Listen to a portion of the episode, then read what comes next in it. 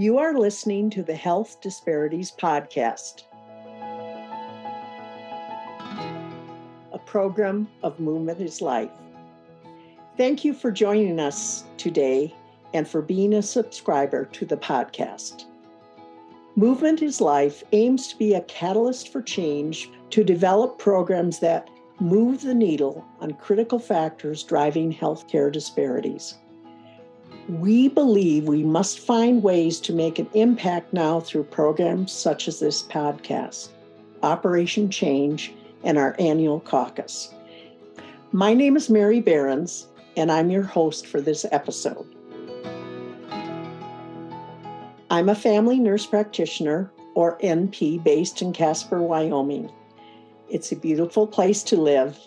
We have diverse populations including Indigenous communities. And we have experienced the challenges that come with rural health care here. Uh, Wyoming actually is the smallest uh, populated state in the Union.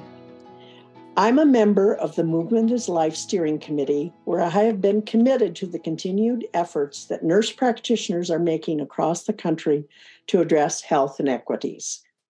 Today, our special guest is Dr. April Kapu. She is the current president of the American Association of Nurse Practitioners, or AANP. Dr. Kapu has 30 years of experience in healthcare and 18 years as an acute care nurse practitioner.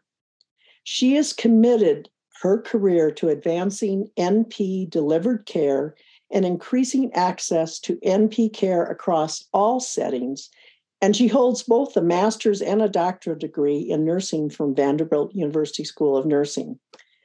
Currently, Dr. Kapu is Associate Dean for Clinical and Community Partnerships, Vanderbilt University School of Nursing, with oversight for several nurse led community practices.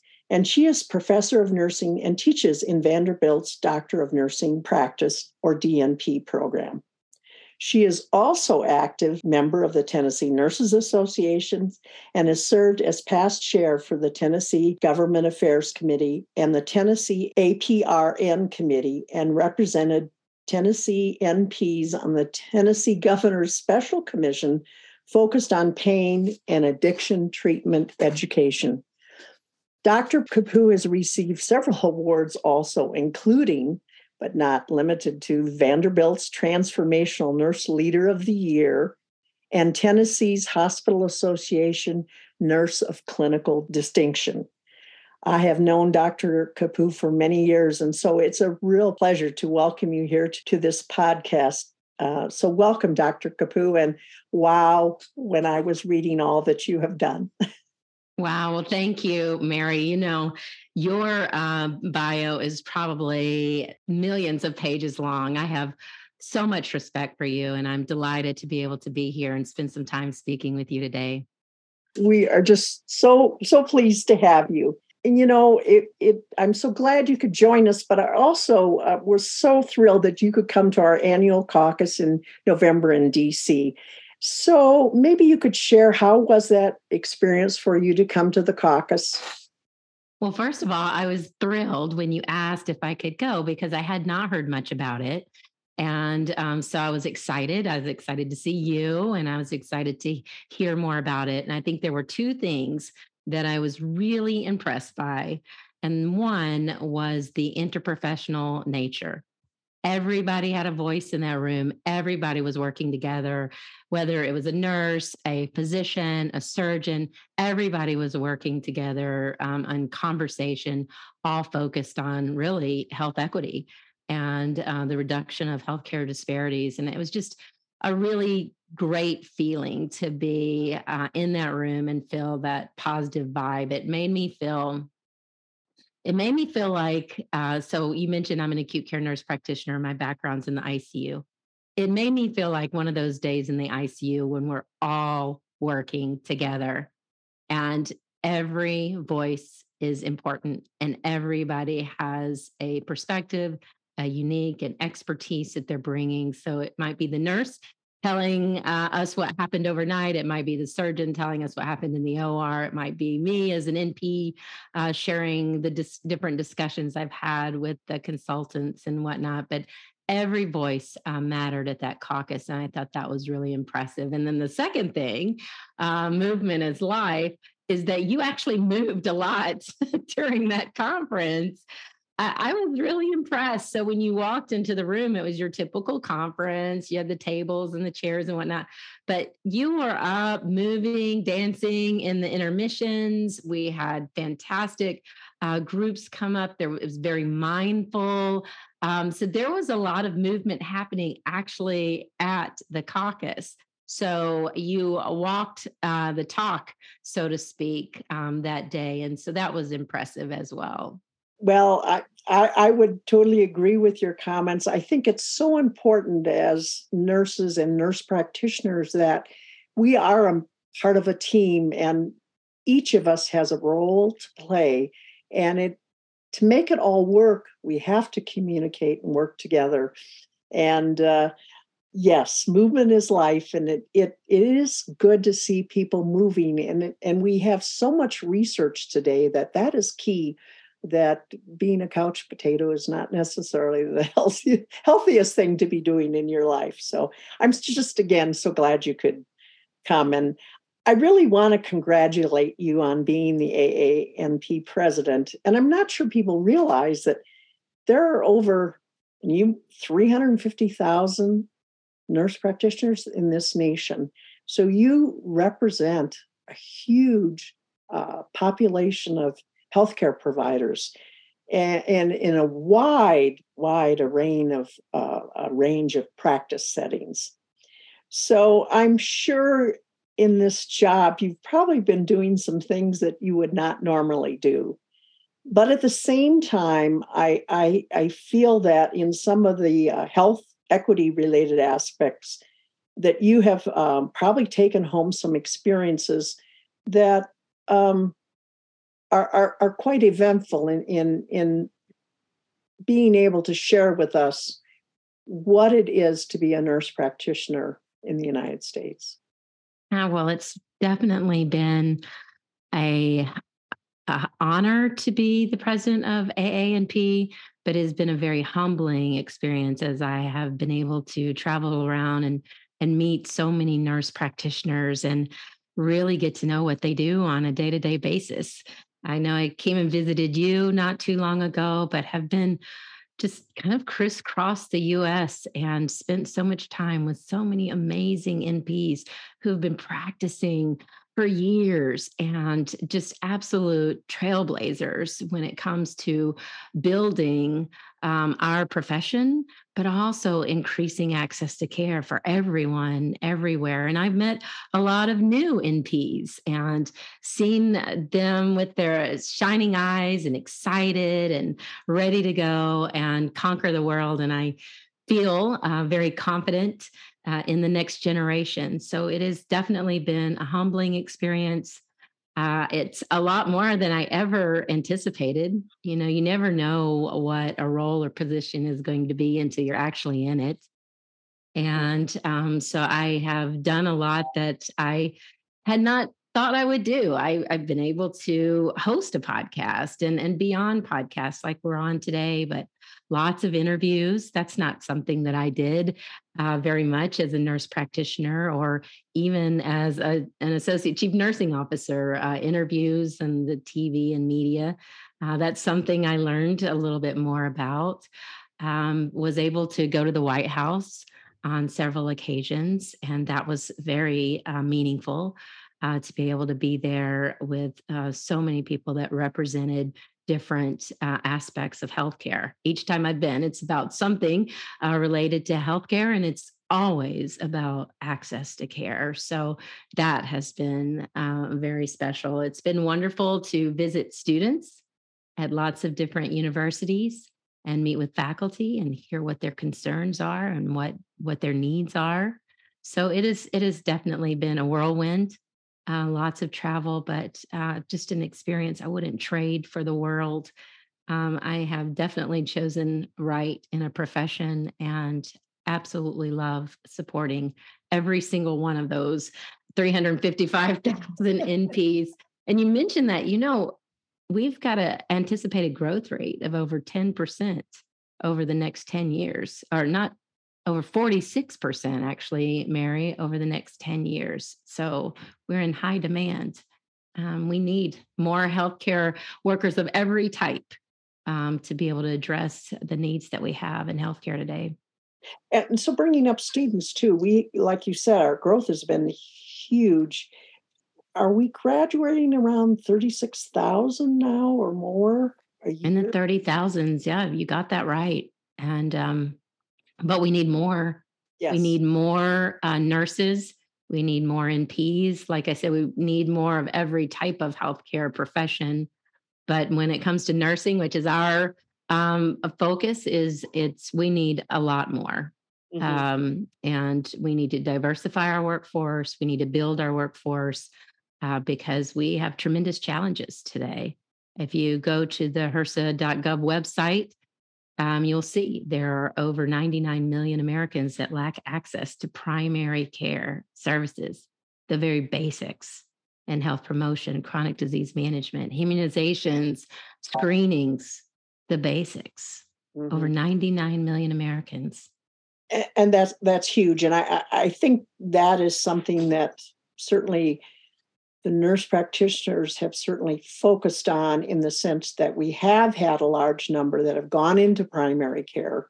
Now we have nurse practitioners that are obviously in, in wonderful specialty areas. I don't want, but um, nurse practitioners have filled the gap in primary care, certainly because there have been a lack of, of uh, physicians going into primary care. And, and this has definitely been a, a pattern. We need providers of every type, of all specialties, and everywhere. And about 89% of nurse practitioners are primary care. Um, we do, like you mentioned earlier, we have nurse practitioners in every setting uh, urgent care, emergency, hospitals, specialty care. Um, but uh, primary care is the largest sector. And, when I think we talk about healthcare equity, I think it's important to understand that nurse practitioners, uh, when we think about uh, the minute clinics and pharmacies where nurse practitioners, it's how, how do you reach people in an area perhaps that don't have access to healthcare and there's not a hospital nearby?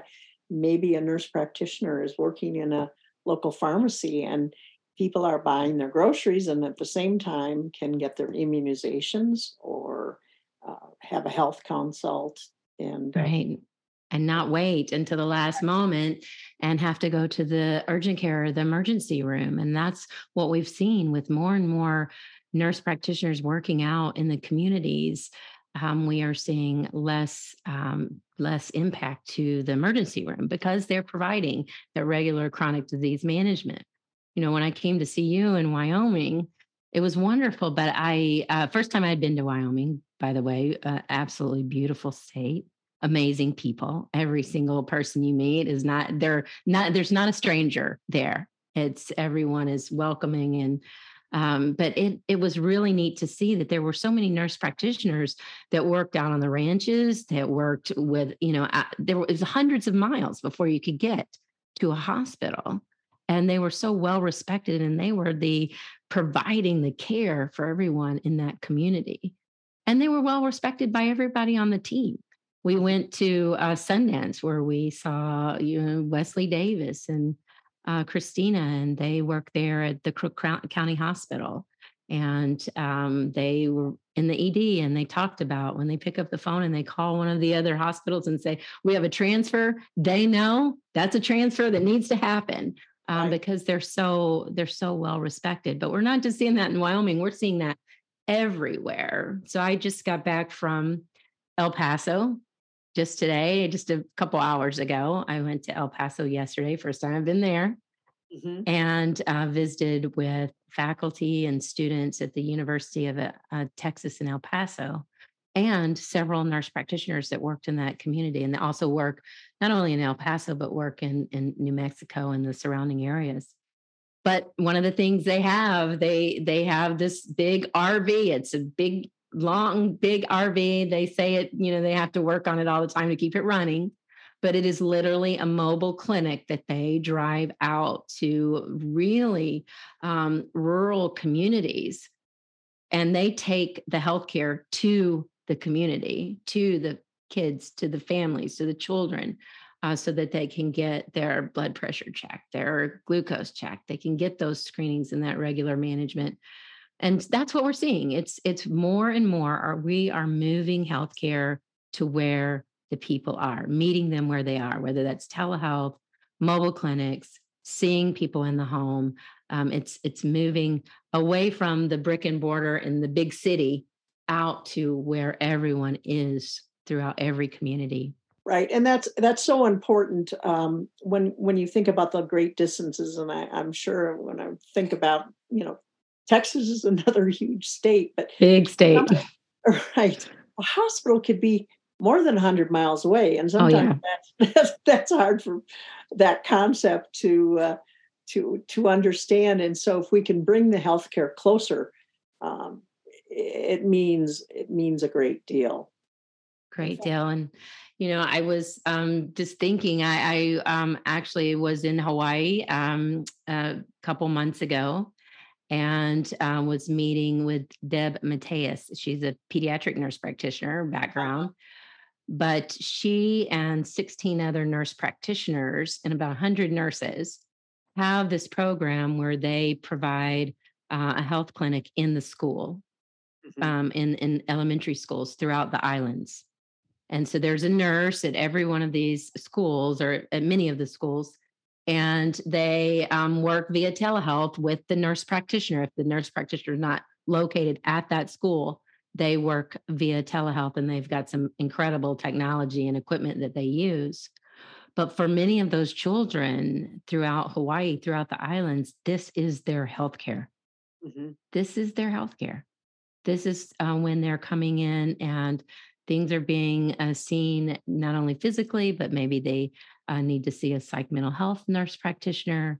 Um, so this is their healthcare. This is their engagement with healthcare on a regular basis and that's really excellent because with complex problems and with telehealth you can you can bring in a specialist perhaps via telehealth that might not possible at all any other way that uh, a person could get that kind of specialty care so that's right. that's really exciting and i think hawaii is a good example of something that's so isolated in the ocean and yet they have developed their own answers in a in a sense because they can't get a lot of uh, you know it's a long distance basically to the to the mainland of the you know california so they have right. to be very self-sufficient well and and it's culture too right it's culture and what you've learned and and uh, for the hawaiian culture m- uh, much of healthcare is um, you're cared for within your own family mm-hmm. and um, much of that um,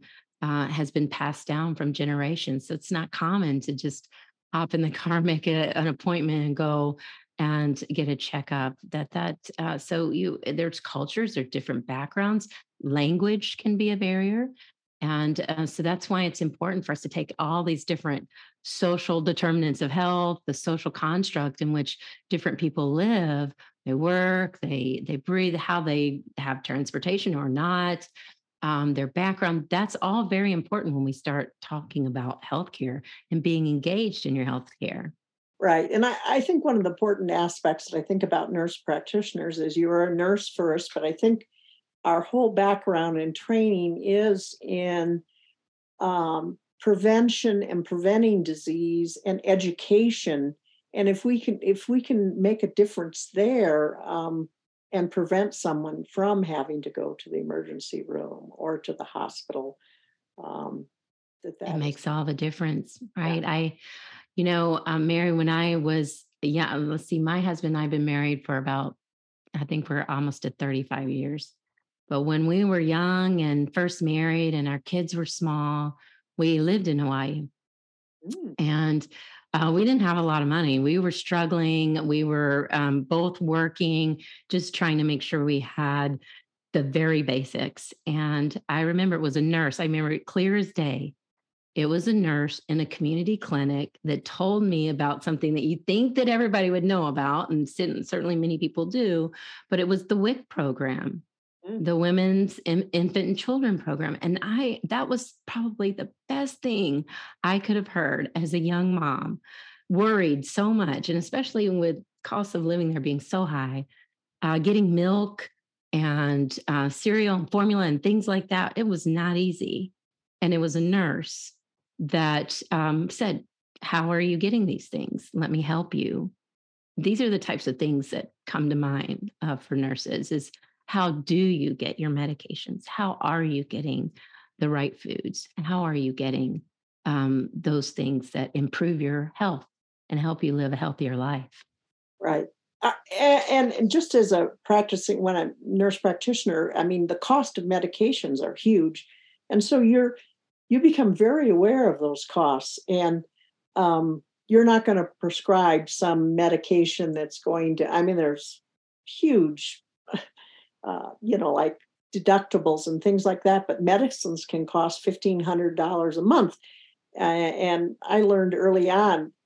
First of all, you aren't going to prescribe something like that, nobody's going to be able to, to pay for that if they don't have insurance. And so you're always kind of calling the pharmacist and seeing what is the cheapest, what's what's off label.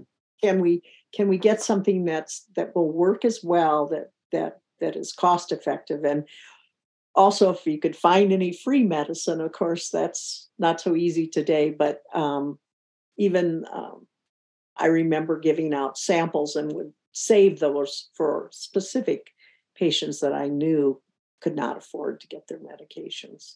Well, you know, you bring up something that's not, um, we don't talk about this all the time, and it's not in all of our articles and different things that we're talking about, is that we are connected to resources.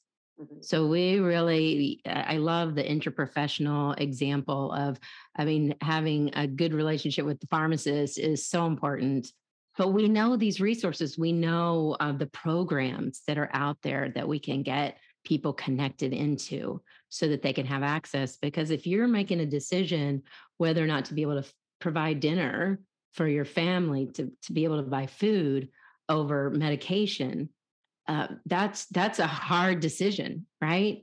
And we really try to connect people with resources because there are resources and programs out there and not not many people know what they are and nurse practitioners do that really well.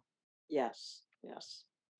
I think in the past you have said that being a uh, nurse practitioner is more than a job it's a calling I, believe that is a very kind of true statement you might want to talk about that more but the us news uh, and uh, has announced that nurse practitioners have the best jobs for helping people. And uh, I think those two things feed together. Definitely. And you know, it's it, and and you've heard uh, many nurses say this that it's a calling, but I would take it one step further. It is an absolute honor to be able to serve other people and help them. And certainly, um, my being my background being in the ICU, I absolutely love speaking with patients and families at a time that was really quite scary being yeah. in the ICU and helping them get through that process and better understand what all this was that was happening um, but that's it's it's a true honor to be able to serve other people and to be able to help them feel better uh, and get along their way or to help them get through difficult situations. If it might be grieving it might be uh, spending time with a loved one in hospice or palliative care. Um, but we are very uh, focused on that. That's really the philosophy of nursing. So you brought up the us news and world report um, you know for the second year in a row nurse practitioner has been the number one job in healthcare. Mm-hmm. And a lot goes into that, but it does show that we are definitely stepping up to meet great needs in terms of health equity and access to care. But I was surprised. I hadn't really been as tuned in to this other ranking, uh, the U.S. News and Report, uh, World Report, um, jobs that help people, mm-hmm. and we are the number one job that helps people. And when you think about the very essence of a nurse, of a nurse practitioner, a nurse in any, uh, we have so many pathways we can take. That's the core of what they do is help others and figure it out. I tell you what, there are lots of nurses and nurse practitioners out there, you included, where figure out how to get health care and, and how to make it happen. And we saw that throughout the pandemic. Um, nothing was going to stop us from being able to get healthcare to those who needed it. and we were figuring things out. We were innovating and creating and making sure that people had access to what they needed. Yes, and I, I think the innovation I, I think about that is is if, how do you work around a system perhaps that and I think during COVID that was extremely difficult because everyone was scared and frightened and so many times patients were isolated um, how, how could we help a patient communicate with their family when they couldn't come in and visit? Uh, I know nurses and nurse practitioners picked up the phone and connected with a family member. Um, certainly, there's nothing like being able to be in the room, but at least someone could hear their um, spouse or their child. Mm-hmm. Their voice. Yeah. Yes and uh, what what that meant to to the patient to have that connection because and that that's just as important just as important as the medication is having knowing how important you know having that support. That psychosocial support is so important. And i know nurses made a difference too in the hospital when uh, you know there were no visitors but maybe this patient was not doing well and was not going to make it they found a space, a room to put a patient in mm-hmm. and basically sneak the family up to have those final final moments that were that yeah. so important and, and so important. It is. And and nurses too. I mean nurse practitioners we need to take care of our own mental health too. These times have been really challenging so it's important that we also take time to grieve and and take care of ourselves so that we can continue to provide the very best care. Mm-hmm. And I think that's something that that nurse practitioners and nurses sometimes don't do the best job. But I mm-hmm. I do think like organizations like AANP really try to have programs to help people focus on I need to take care of my uh, first before I can provide continue to provide care to my patients. So so I think one of the other, and we've we've really been uh, discussing, but I, and, and we've touched on this just a little bit, but um, how does the NP profession do in terms of representation? And when we talk about healthcare disparities of, of reaching out to to different populations, does the NP workforce reflect the wider population in terms of race, ethnicity, and gender? And what can we be done to get closer to parity on this? Well, you know what? I don't think we're doing the best job. I think we can do a lot better. Um, we are predominantly a female profession. We need more men in nursing, uh, more men in nurse practitioners.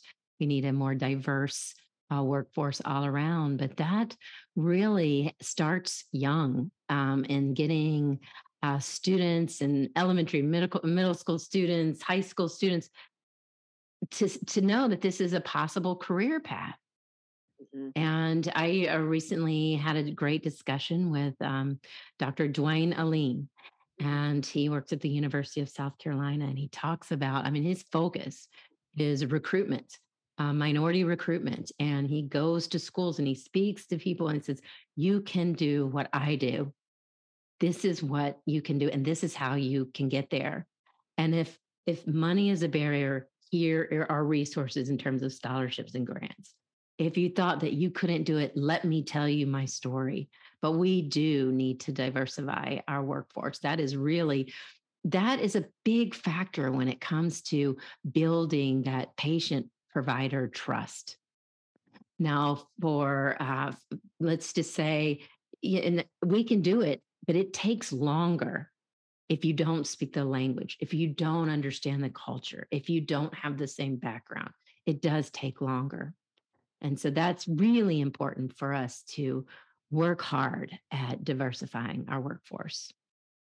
Right. And one of one of the concepts I think now that are happening in a lot of schools is what we call open open enrollment where it isn't just a person's grades, it isn't just their test scores, but it's a whole factor of what you're looking at a, stu- a potential student in nursing or nurse practitioner school that we need to have looking at broader aspects so that more minority students um, can be admitted and right and it's Minority Healthcare Month. And I think this is a perfect time to really focus on the fact that I mentioned uh, Dwayne having that conversation with him the other day. We talked specifically about African American men and perspectives on healthcare. And uh, you know, this is important to understand the different perspectives. I had a great conversation with Dr. Uh, Charles Buscemi. Um, he's in Miami, and we talked specifically about Latino, the Latino community, and um, how their perspective is around healthcare. I mentioned earlier um, Hawaiian, the Hawaiian culture. Um, you are have a lot of indigenous populations there in Wyoming. Uh, it's very important uh, to understand the perspective, the culture, the approach to healthcare, and to understand okay, how does healthcare, how's it thought about, how's it woven in to everything that we do? Yes, and I so we I, I, agree. I think we have a lot of work to do. I do think we have the beginnings of improving that. We have made some progress. I think men in nursing we've had some small increases, and certainly I think in the nurse practitioner field we we have done um, fairly well. But mm-hmm. but but but as you said, much much room for improvement. But I I do think that faculty and admission programs have been looking at this and and and that is key but also getting down to the to the grade school level of talking about in schools of what what nurse practitioners do and what that's like and and uh, all, and and then as students progress if they're interested is there's help for you if you really you know. Right. That right. yeah. So I would say this is work in progress, but I'm I'm pleased to see what's um, um, going on. Um, our nurse pack are some nurse practitioner jobs going unfilled, and why might that be? Do you see that? Well, we are in a great in great demand, and it a lot of times it depends on uh, the setting. Uh, does it match your education and training, your board certification?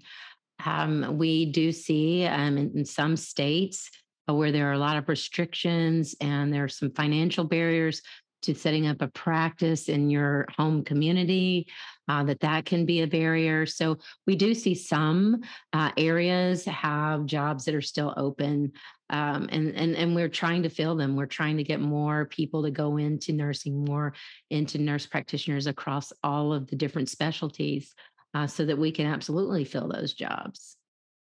I think another issue might be here. Um, there are we've made great progress in states with full practice authority, but mm-hmm. we still have states that there have to be collaborative agreements or even supervision by physicians. And I think that as we see states that gain full practice authority, I think there are less barriers to to practice. Right. There's 27 states now in DC and two territories where nurse practitioners can practice to the full extent of their education and training.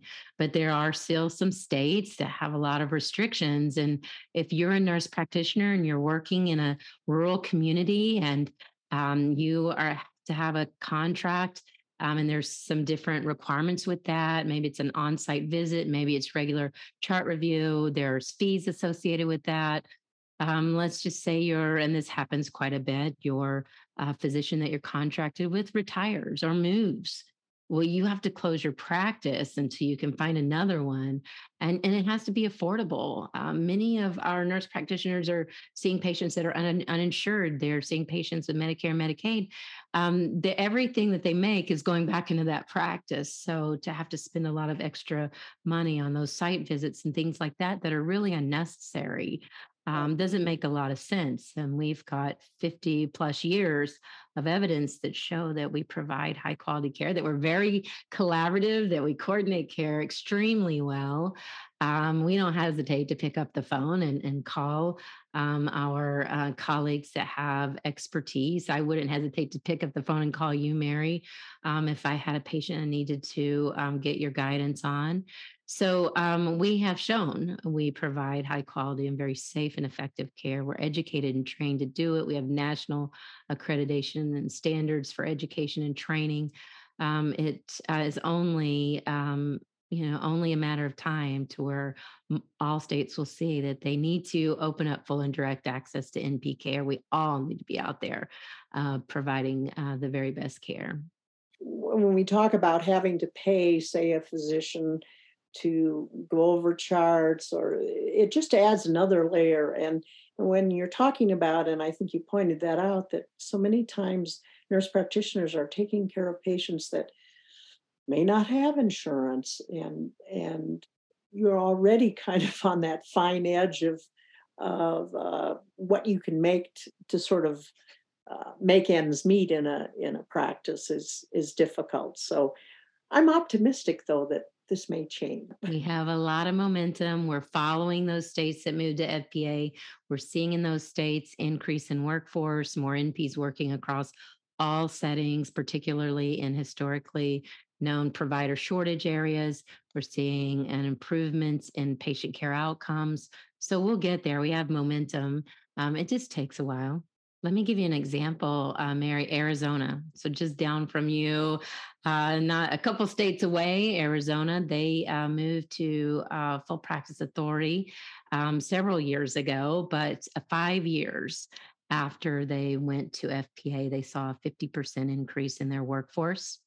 They saw a 70% increase in NPs working in historically known provider shortage areas.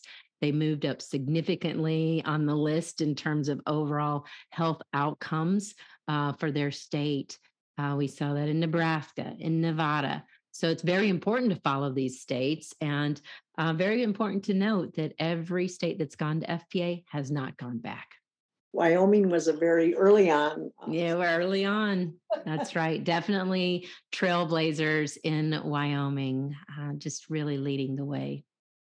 Well, I, I, think what was interesting because I was involved somewhat in the legislative process, and um, our legislators, a lot of them are ranchers, um, mm-hmm.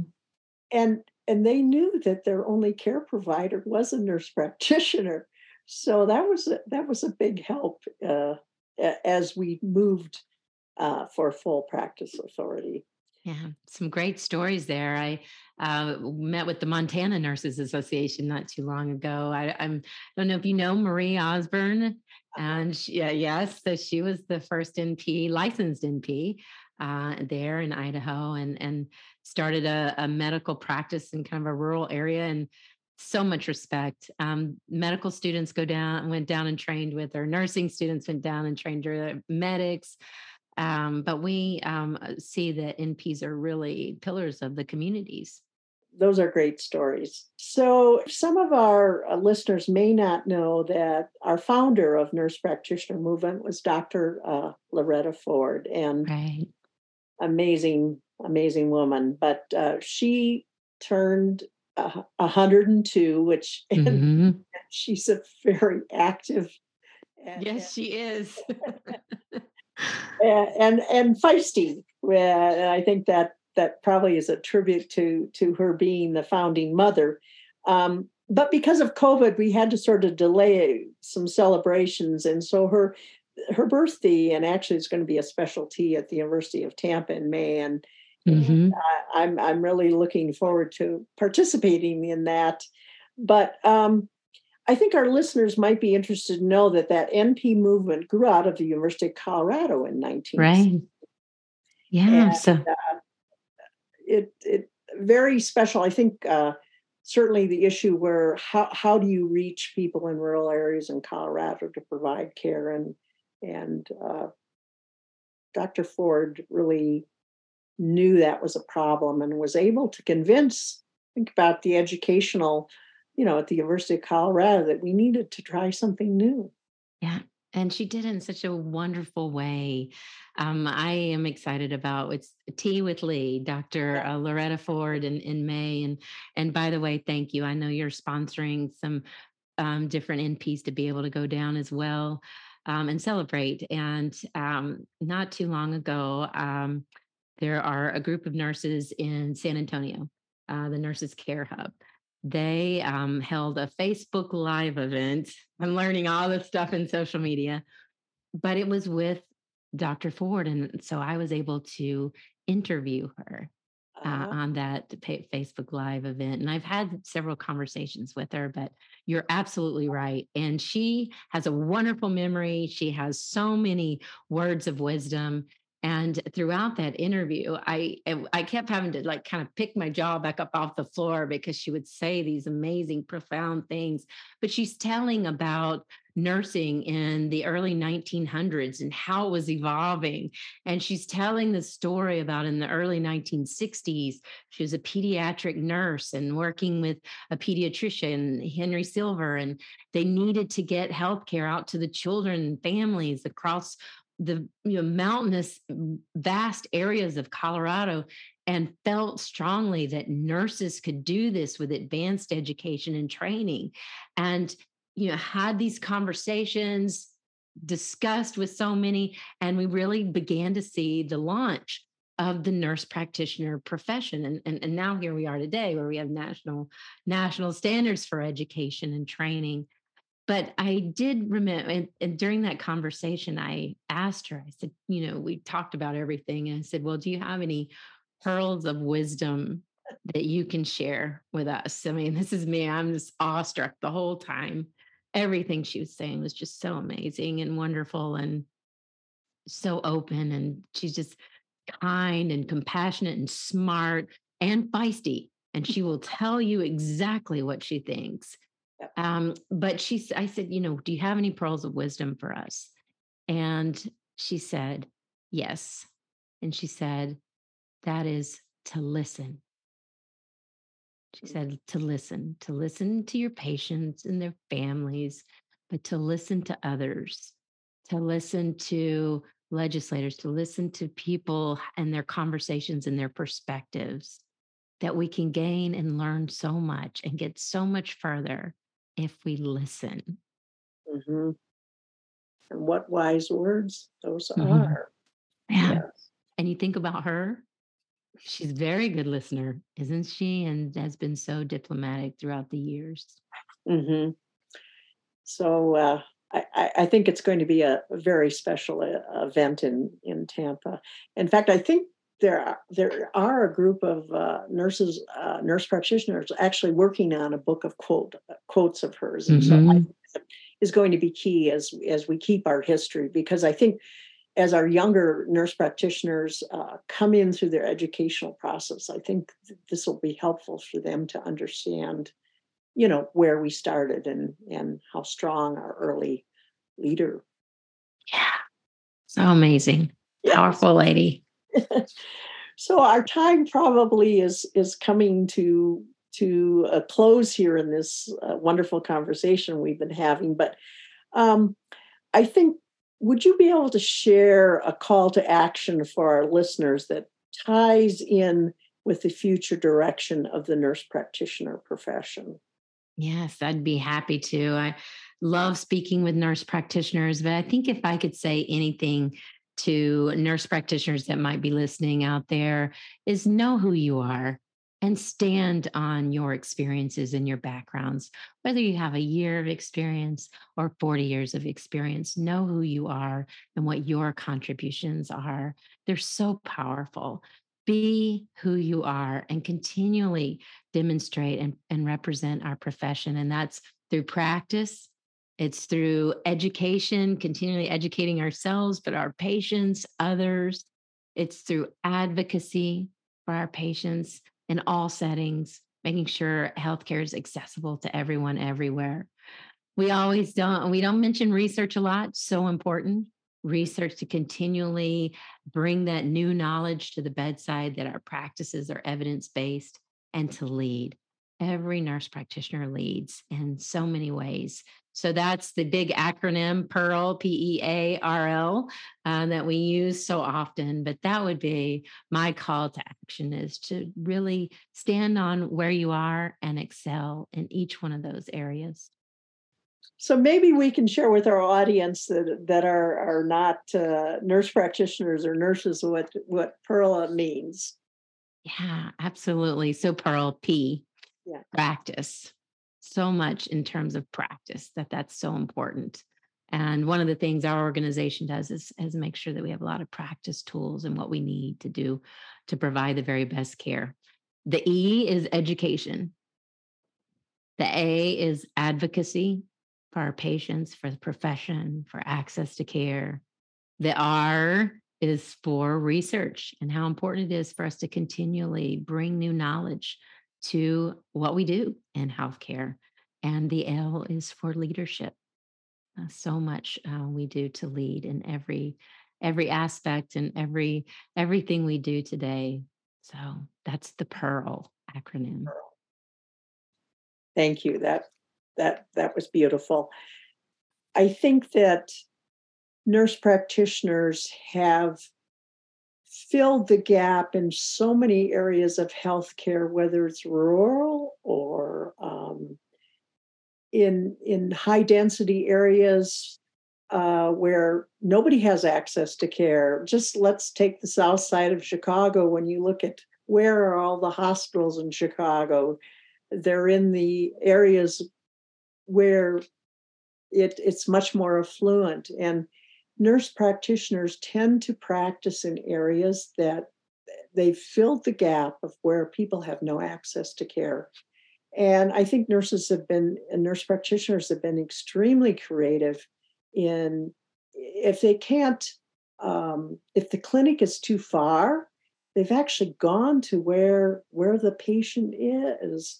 And so whether it's in the grocery store or um, another place, a gathering place, um, they are there to to provide that that primary care that's that's been missing and and that is, is to me key um, to what I think our strength has been.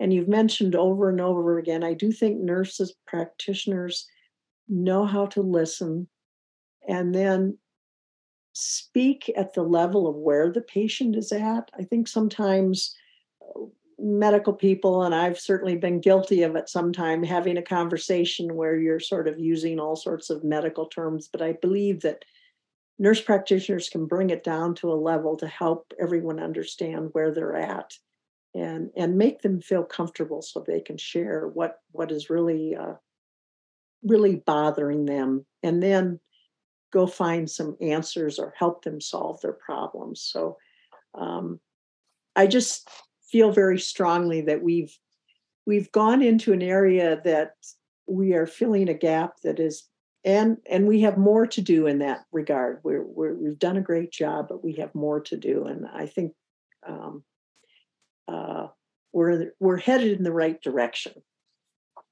Definitely agree. Very well said. So, um, April Kapu, it's been a pleasure to have you join us today. I want to thank you um, for all that you've been able to share with us and uh, I hope to see you uh, this November at our caucus, which will uh, be coming up sooner than we know. Right. Well, thank you so much for having me, Mary. It's been a pleasure to spend some time with you today and talk a little bit more about so many important issues. I am also looking forward to the caucus in November and hope that I'll be able to attend alongside you and others um, as it will be here uh, very soon. It'll be right around the corner.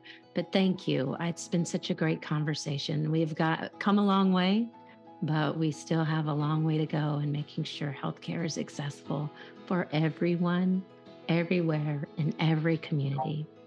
Goodbye. And thank you so much for having me today. It's been a pleasure. So, um, I want to thank our listeners for joining us today and for making the health disparities one of the world's leading health equity podcasts. We'll be with you again in a couple weeks, and until then, it's goodbye for now. Be safe and be well. Copyright Movement is Life 2023.